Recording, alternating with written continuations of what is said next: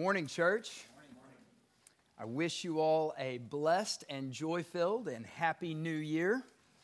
If you will take your Bibles this morning, turn with me to Ezra chapter 10. Continuing our study of Ezra, we've been in for some weeks now. We find ourselves at the beginning of chapter 10, looking at the first eight verses this morning. I'll read those now, and then we'll ask God's blessing on our time.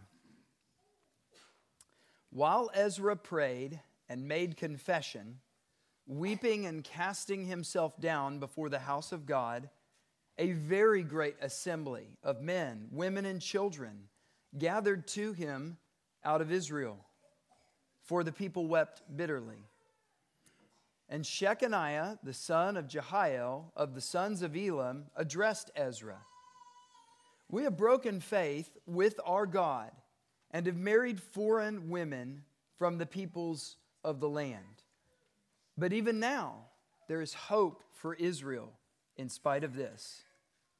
Therefore, let us make a covenant with our God to put away all these wives and their children according to the counsel of my Lord and of those who tremble at the commandment of our God. And let it be done according to the law. Arise, for it is your task, and we are with you. Be strong and do it. Then Ezra arose and made the leading priests and Levites and all Israel take an oath that they would do as had been said. So they took the oath. Then Ezra withdrew from before the house of God and went to the chamber of Jehanan, the son of Eliashib, where he spent the night, neither eating bread nor drinking water, for he was mourning over the faithlessness of the exiles. And a proclamation was made throughout Judah and Jerusalem to all the returned exiles that they should assemble at Jerusalem, and that if anyone did not come within three days, by order of the officials and the elders, all his property should be forfeit, and he himself banned from the congregation of the exiles. And thus far is the reading of God's word. Thanks be to God. You may be seated.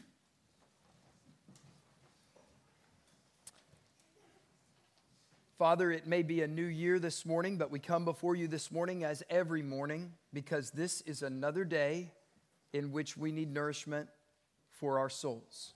And you feed us through your word.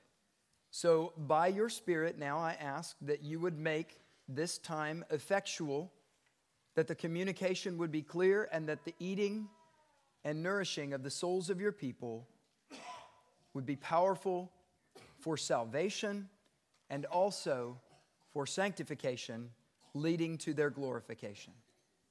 It is in the name of Jesus, our Savior, that we ask these things. Amen. Well, beloved, as a means for setting the course for 2023, I want to take this morning's sermon and address, as it were, the state of the church. God is the greatest storyteller, and we are subjects in his greatest story ever told. It's good to occasionally stop and think about where we are, specifically here at Christ the King in Anderson County, as regards the overall larger story of redemption and in the building and development of Christ's once inaugurated and now ever expanding kingdom. When COVID broke out in early 2020, it hit the world hard, landing blow after blow to global economics, politicians, many caught in their shenanigans, to the health sector and to privacy, to our rights as individuals and citizens of a free society, to infrastructure, to energy. Overall, the damage we know has been catastrophic. It is arguable, however, that the heaviest hit from what many have called the shamdemic was delivered to the jaw of the church of Jesus Christ.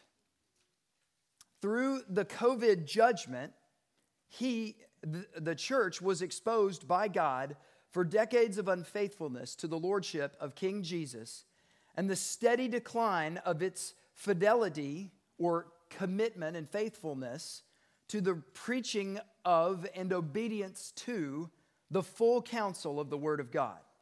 Since that time, we have heard many in the leadership of the SBC, the PCA, the big names in evangelicalism, and church groups all across the world howling like the wolves that they are.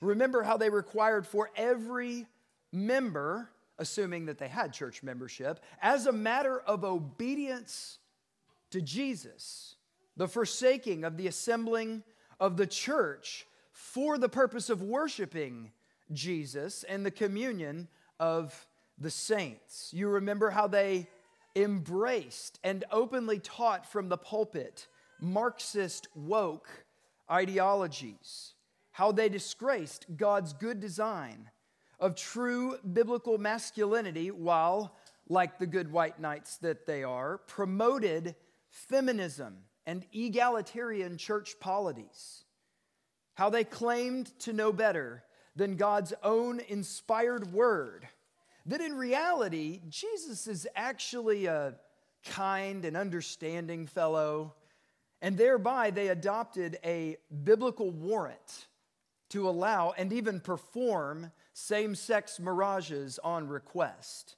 And even within the last few weeks, across the United States, churches were encouraged by the elders and pastors of those churches to close their doors on Christmas Day in order to make time for family and for the sake of witnessing to our lost neighbors. Why has God judged the world and specifically the church so much since 2020? Brethren, I say, it's plain as day. Your response could be I'm glad that I didn't do any of those things. And ultimately, that's between them and God. We can praise Jesus for keeping you and I from sins like these. However, one of the distinctives of the people of God in both the Old Testament and the New is not just God's individual dealings with his people, but his corporate dealings. Paul alludes to this in his words to the Corinthian church, one that struggled from its own form of radical individualism, he says, If one member suffers, all suffer together. This is the church who was being judged as an entire congregation. This is New Testament, remember. They were judged as an entire congregation for neglecting unity of the body at the Lord's table. You remember that many were sick and some had even died from this sin. The body is a system, and no healthy part can completely ignore the maladies of other parts. We need to recover in 2023 how to think about the church corporate. Thinking in exclusively individual terms is how the American zeitgeist, the spirit of our age, has taught each of us in the church of Jesus to think. We're trained to treat the church like Cain treated his younger brother Abel. When confronted by God as to the whereabouts of his brother, Cain replied in frustration, Am I my brother's keeper? The answer for those of us in the new covenant who have the law of God written on our hearts is actually yes, you are your brother's keeper. Let us begin 2023, beloved, by recovering a corporate identity, a concern for, and a care for the whole body of Christ. And let's start right here in this local church. Well, as we look at the text this morning, we'll see many of these corporate themes in Ezra chapter 10. I want you to remember what's been going on since Ezra got news of the exiles' sinful intermarriages with the people of the land. You remember that he immediately, in chapter 9, tore his garments and went into both loud and public lamentation. That lamentation lasted all day till the evening sacrifice when he uttered the prayer that we went through last week in chapter 9, verses 6 through 15. And you'll see in this morning's text, beginning in verse 1, that while Ezra prayed and made confession, weeping and casting himself down on the ground before the house of God, as he's in that despondency, the congregation of the people is beginning to wake up. A growing number of people have actually heard him, or maybe they heard him crying out, or someone else told them what was going on. They're coming up to see what's all the hubbub outside of the temple. If you've ever seen a depiction of the Temple Mount, you know that the city of Jerusalem surrounds it, so to speak. And it was a place of congregation or gathering for the people of God. As the exiles are making their daily trips into Jerusalem, into the city, they hear that loud weeping and crying from Ezra.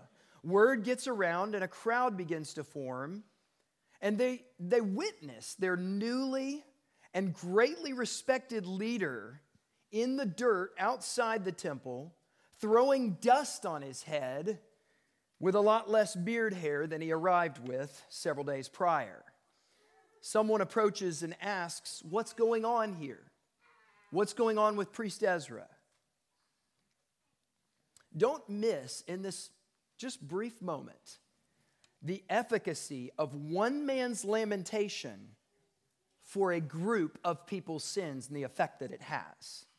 I said earlier, we've been trained as staunch individualists to read passages like this from the me only perspective. Am I this aware about my sin, as Ezra was about others? Do I lament like Ezra over my depravity? And of course, it's right for you to be concerned about logs in your eye and wanting to get those logs out of your eye. Christ commands you as such. But what I'm getting at here is the corporate nature of the church and specifically the power of that corporate nature. If you were to walk into prayer here at Christ the King one Wednesday evening, you and your wife having just got out of the car, having one of those intense discussions, perhaps it was about your lack of interest in your marriage, your abdication of your role, your letting discipline standards fall a little bit more each week, your disinterest in consistently holding family devotions each day, perhaps your lack of sexual interest because of your untamed eyes throughout the week. You get a church on that Wednesday evening, and as you come in, you hear a commotion at the altar up here. One of your brothers has been here early for prayer, but he is crying out to God because of the apathy of the men at Christ the King. Now, you tell me, brother, you tell me, sister, how do you respond to a situation like that? Here is a brother brokenhearted about the thing that you have at this point been unable to say no to. Convicted much? Wouldn't it even bring relief, even in a small way, bring relief that you know that there are perhaps others in the church who are warring against a sin that you perhaps have been slandered into thinking you're the only one who's dealing with it? Matthew Henry said, Our weeping for other people's sins may perhaps set them to weeping for themselves who otherwise would continue senseless and remorseless. David said in Psalm 35 When they were sick, I wore sackcloth. I afflicted myself with fasting. I prayed with head bowed on my chest.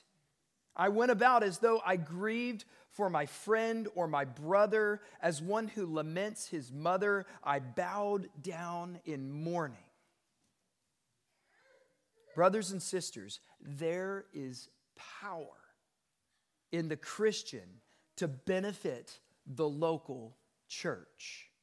We don't just suffer together because it is the loving thing that I must do. Jesus commands me to obey this way. We suffer together because it brings the power of repentance and healing to the congregation in a way that often nothing else can. We'll talk more about this in just a few minutes. But the next thing that we read about in the text is a solitary man approaching the inner circle of the crowd. He's making his way to the front. You see his name there in verse 2 Shechaniah, the son of Jehiel, a man that we actually know very little about. The name Shechaniah is mentioned at least eight times throughout the Ezra and Nehemiah narratives. But we do know this one thing about him, and it's a big one. He's not likely one of the offenders in the intermarriage scandal. Now you say, okay, how do we know that? Well, verse 2 says that Shechaniah is the son of Jehiel of the sons of Elam. Now, just briefly, let your eyes drift down to verse 26 of Ezra chapter 10, where you read these words Of the sons of Elam, Mattaniah, Zechariah, Jehiel, Abdi, Jeremoth, and Elijah. You see that in this list of Elam's sons, Shechaniah's own father, Jehiel, is mentioned as one of the offenders, but Shechaniah's name is not found there. Now, I want you to consider the significance of something like this.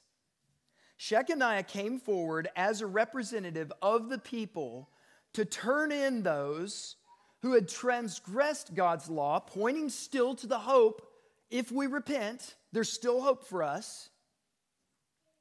And among those that he came forward to present, he knew that his dad and at least five of his uncles were offenders, were sinners in this case. How much does a man have to care about holiness and the holiness of an entire congregation that in the middle of a growing assembly of what will be, in verse 9, we'll read, all the men of Judah and Benjamin, and he calls out the sin of the entire nation, which he knows includes his dad and the, some of the rest of his family. It's not impossible to think that since Shechaniah's family had gotten back to Jerusalem, daddy had maybe set his eyes on one of those idol worshiping women. And that didn't sit well with Junior, and he, he, he may be getting tired of this girl's antics. Now, you might say, that seems a bit uncharitable, don't you think? We, we should think the best of people.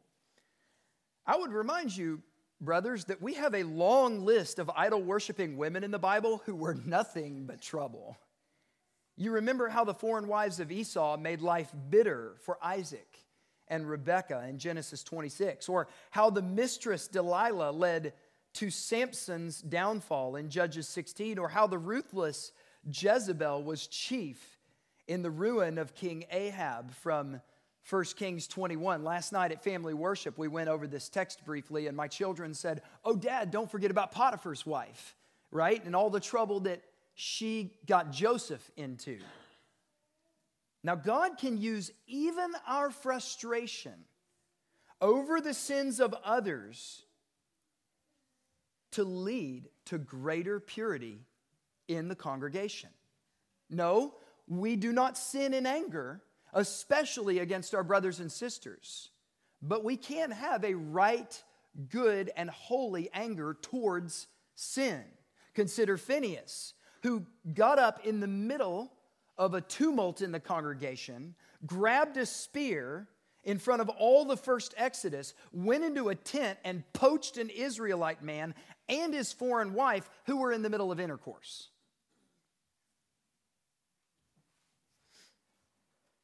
And that brought holiness to the congregation and set the people again on a trajectory towards the Lord.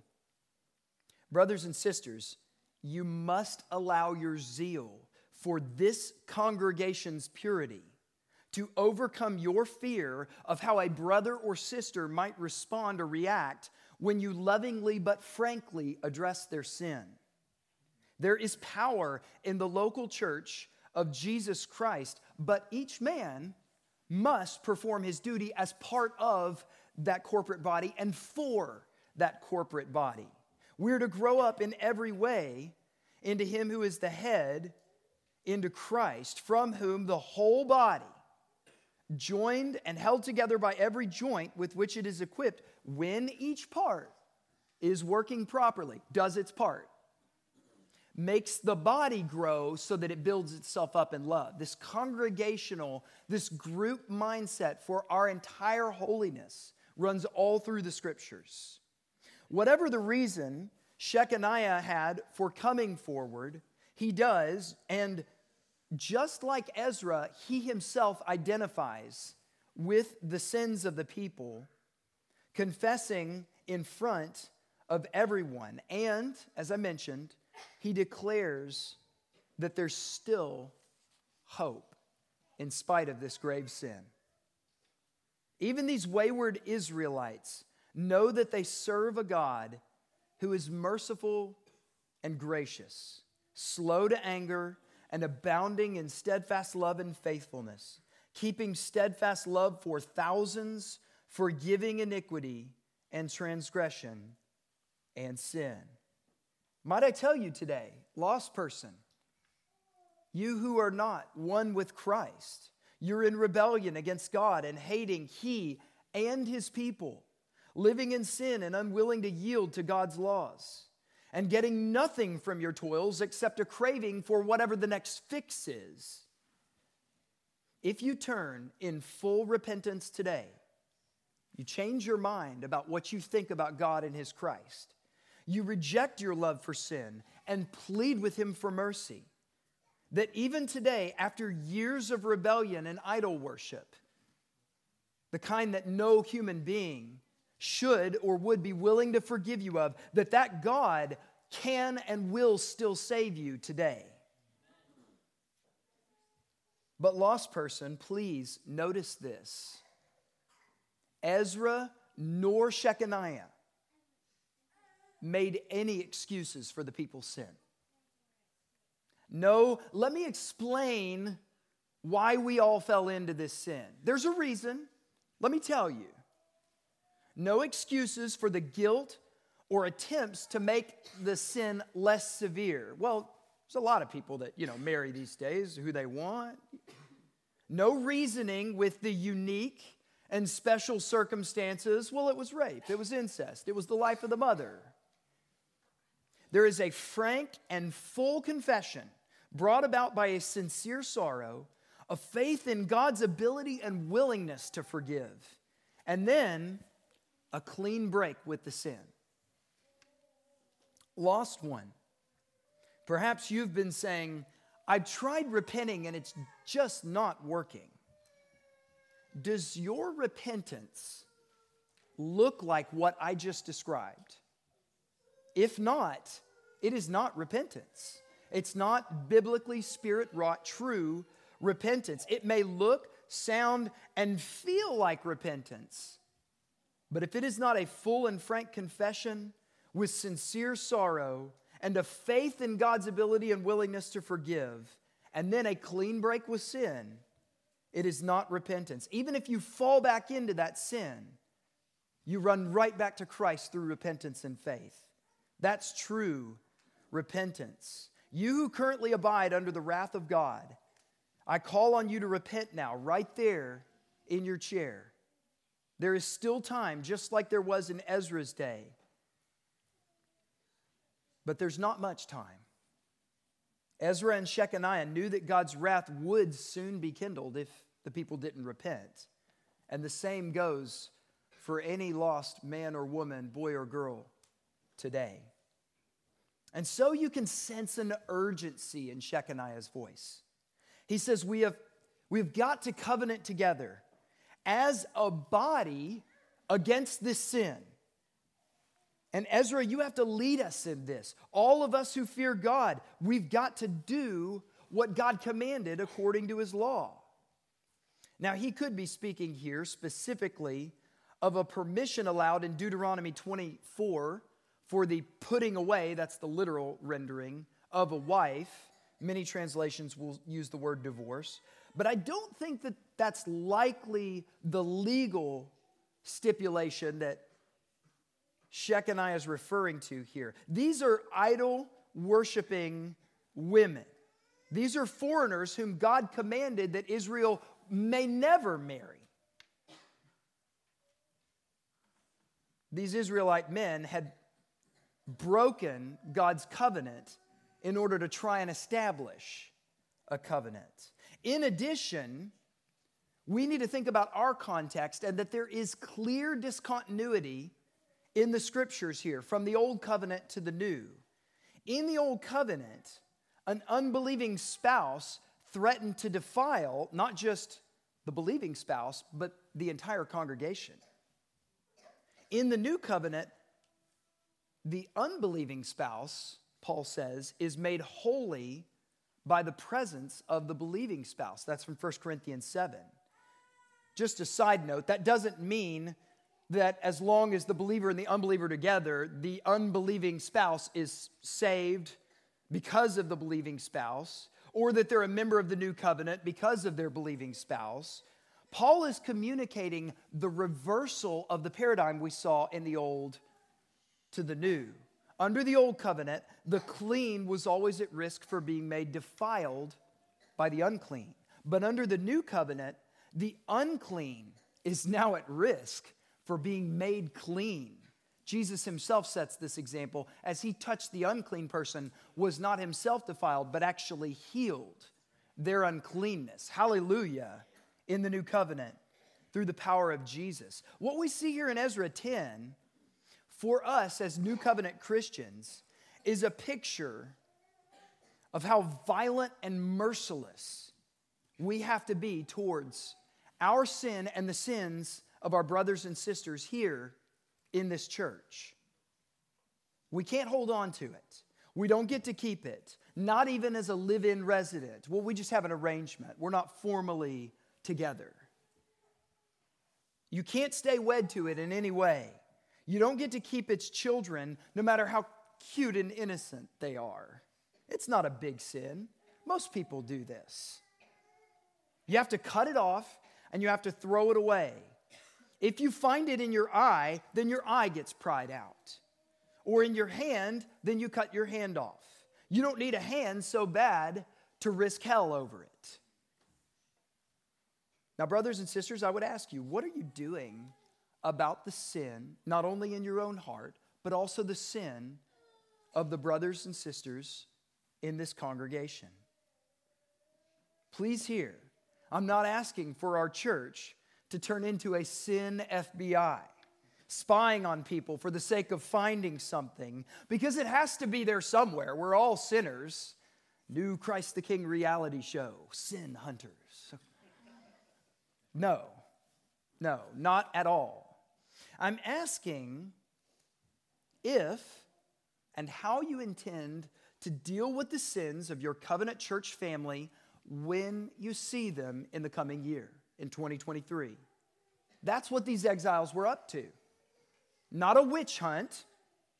You might actually say that they had kind of been in a witch cover up.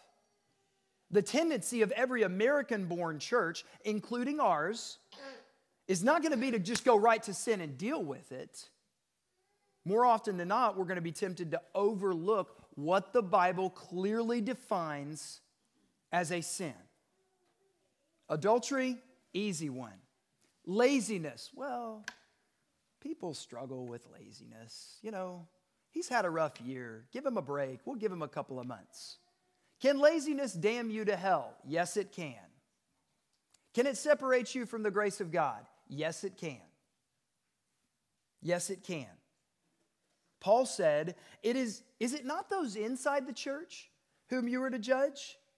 God judges those outside, but you purge the evil person from among you. 1 Corinthians 6. But what if they won't hear me? What if they disagree with me? What if they think I'm judgmental and they stop talking to me? Shechaniah, I think, could have asked some of the same questions about how his dad and his uncles would respond. Hey, thanks, son. Appreciate that. He knew it would be hard, but he saw the glory on the other side and he went for it. For the sake of this congregation's holiness, I'll put my neck out there. I'll be the one to speak up because it's time for us to be done with this. This is a big reason, beloved, why we do corporate covenant membership at Christ the King. When you join this church, you put your name on the line, giving God and these people your word that you would perform various biblically commanded one another's and that you would do it right here in this local body. Who's my neighbor? The New Testament man asks.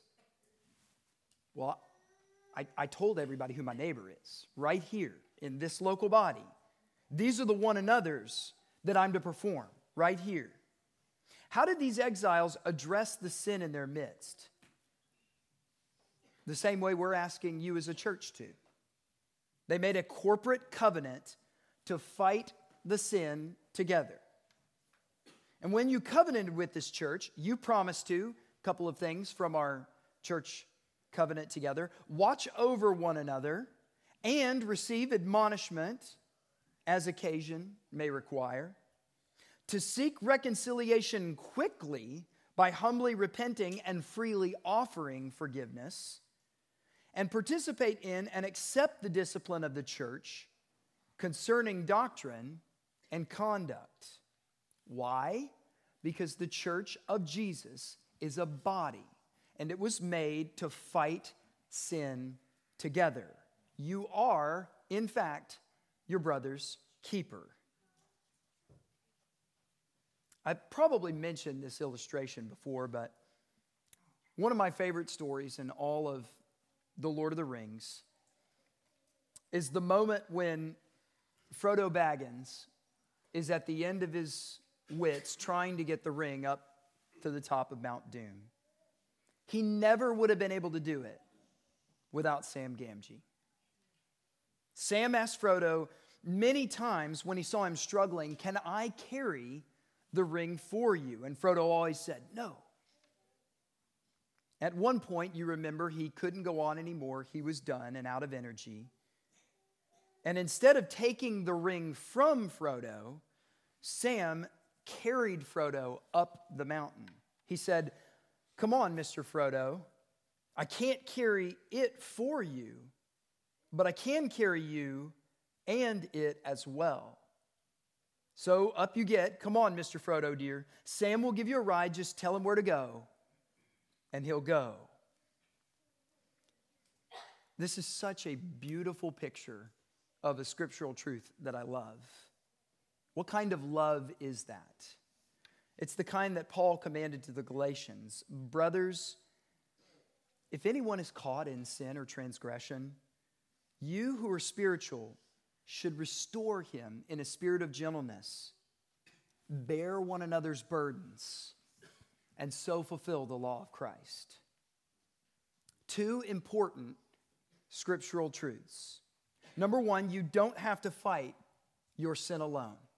Get that out of your mind. You do not have to fight your sin alone.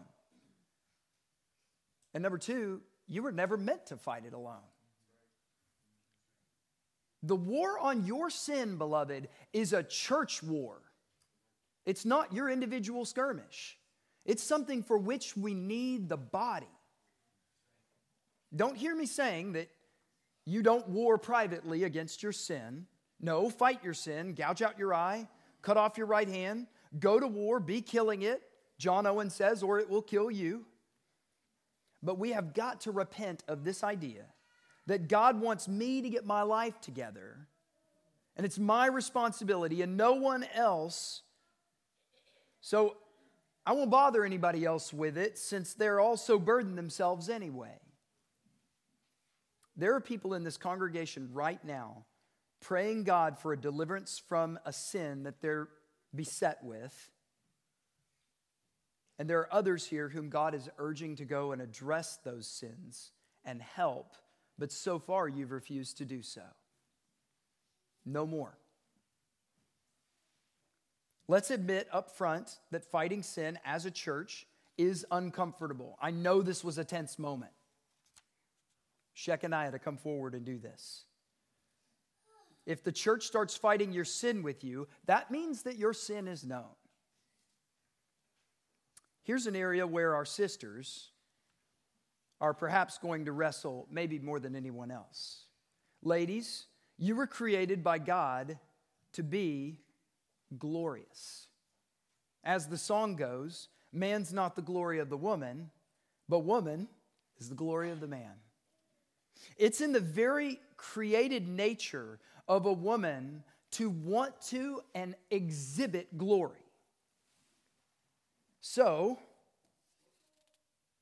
when our women are, because of remaining flesh and sin, exuding the aroma of death, the sinful tendency is going to want to be to conceal it. That's not glorious. People aren't supposed to see that. I'm supposed to project beauty, holiness, glory. Sisters, steal this in your mind. The glory that you long for comes not through preservation, but through resurrection. This was the era, era of Susan at the end of the Narnia Chronicles. You remember how Susan is said to no longer be a friend of Narnia. She's grown up, she's done with all of that childish stuff. Lady Polly gives perspective.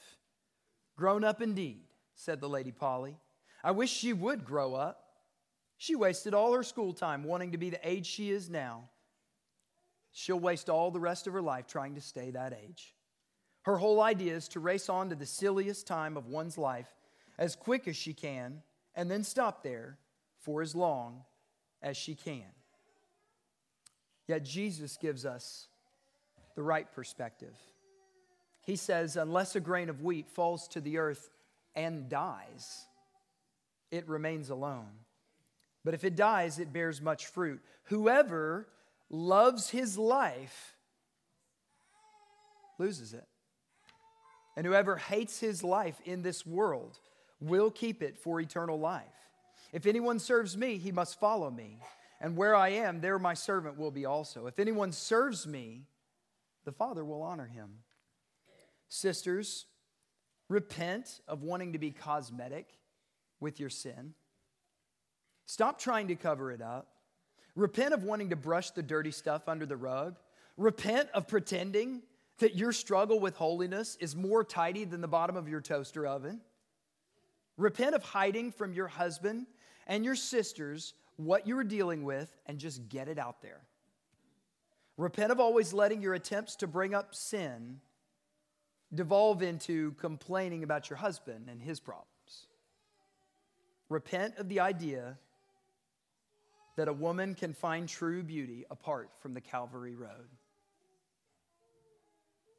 I don't know what it is you're dealing with right now. Bitterness is sure to be a struggle for many, or pride in your looks, or fear of missing out, or a controlling spirit over your household, or your husband, or your children.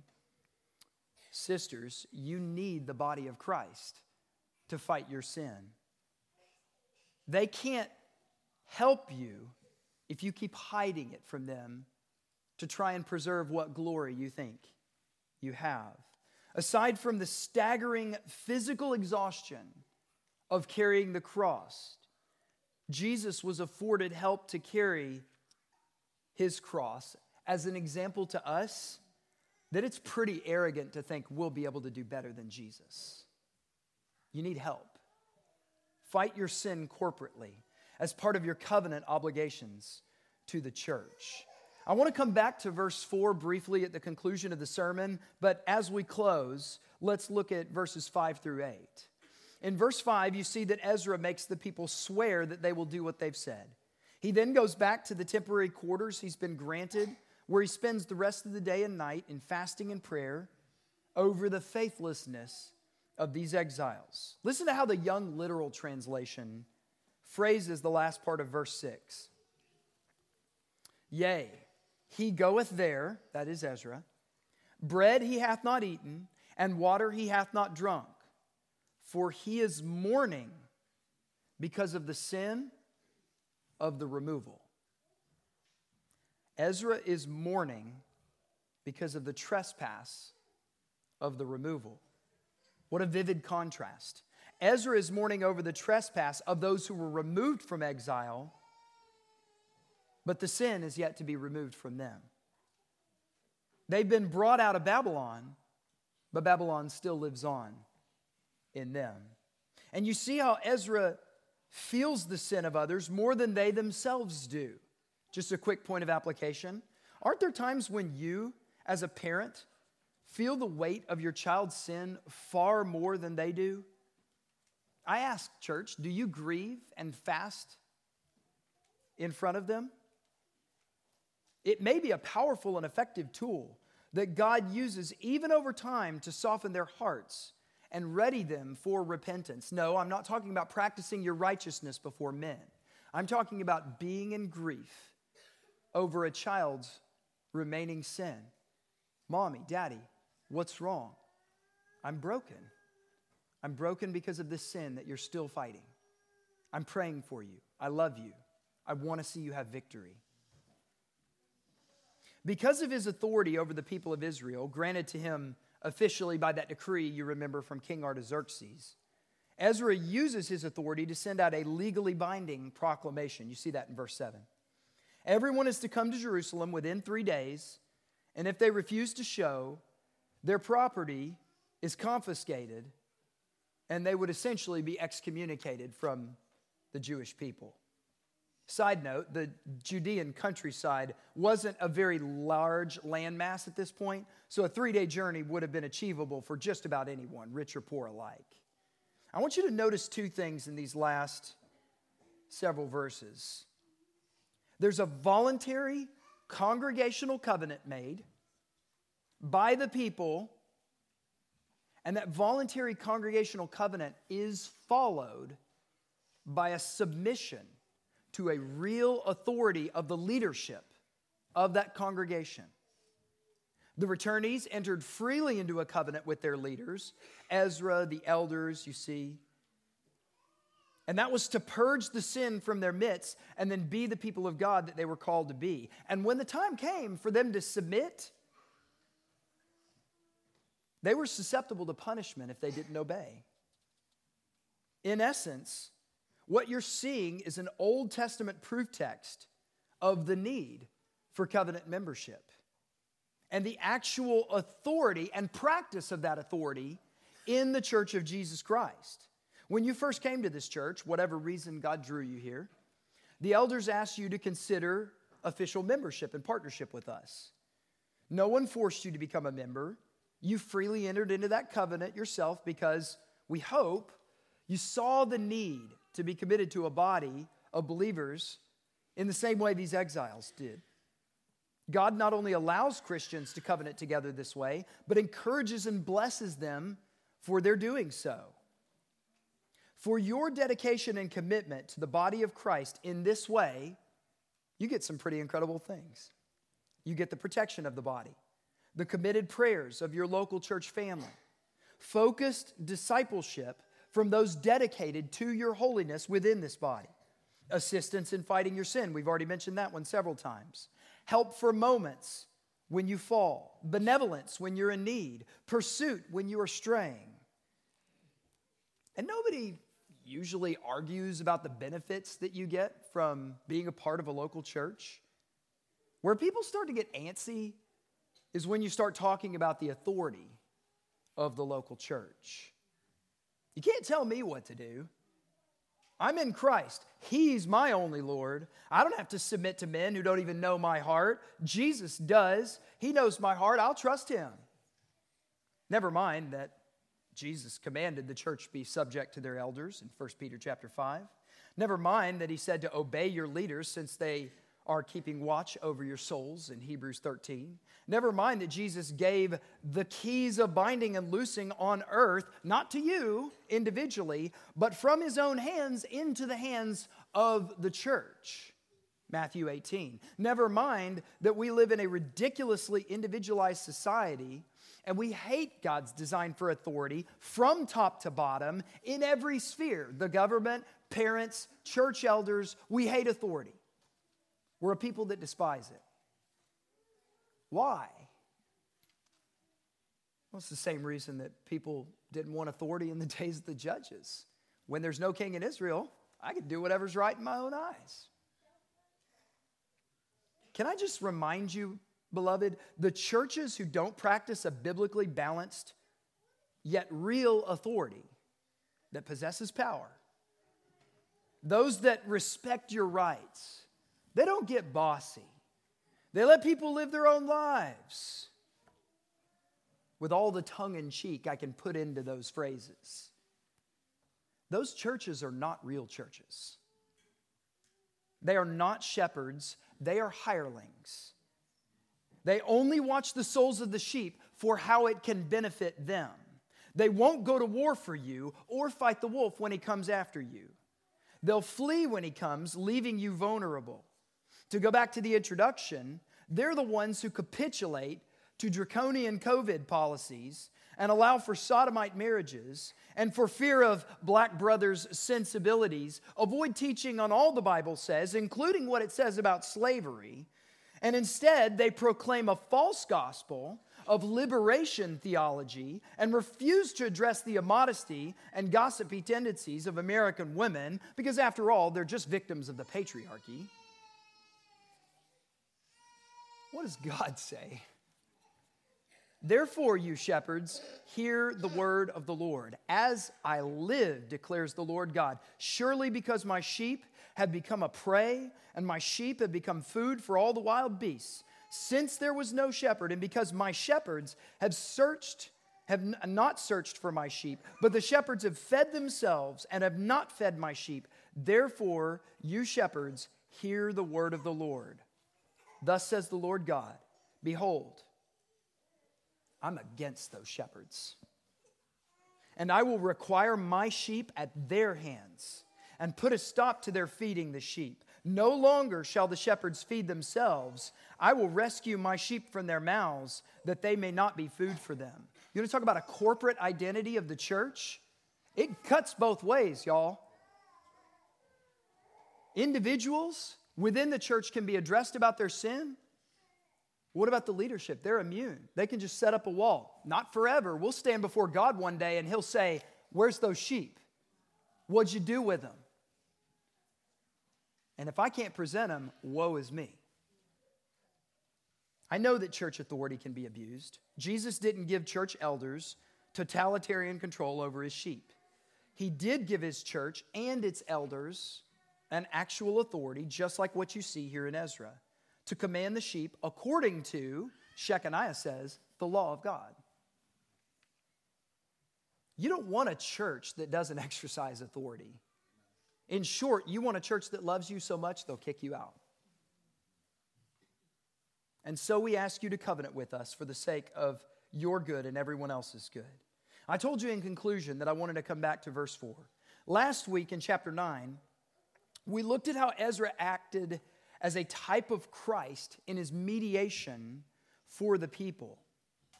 We can't leave a text like this without a reminder of that great gift of God that to be covenanted as a body in corporate pursuit of holiness, which comes with the power to discipline when necessary, all of that goodness is mediated through and under the ultimate authority of King Jesus. In verse 4, Shechaniah implores Ezra, Arise, it is your task. We're with you. Be strong and do it.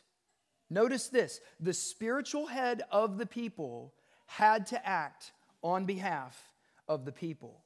And Jesus, of course, is the head of his church. All of us, shepherds and sheep, need the God man, Christ Jesus, to reign over us in love and grant us wisdom for this great task of leading and living together as a covenant community.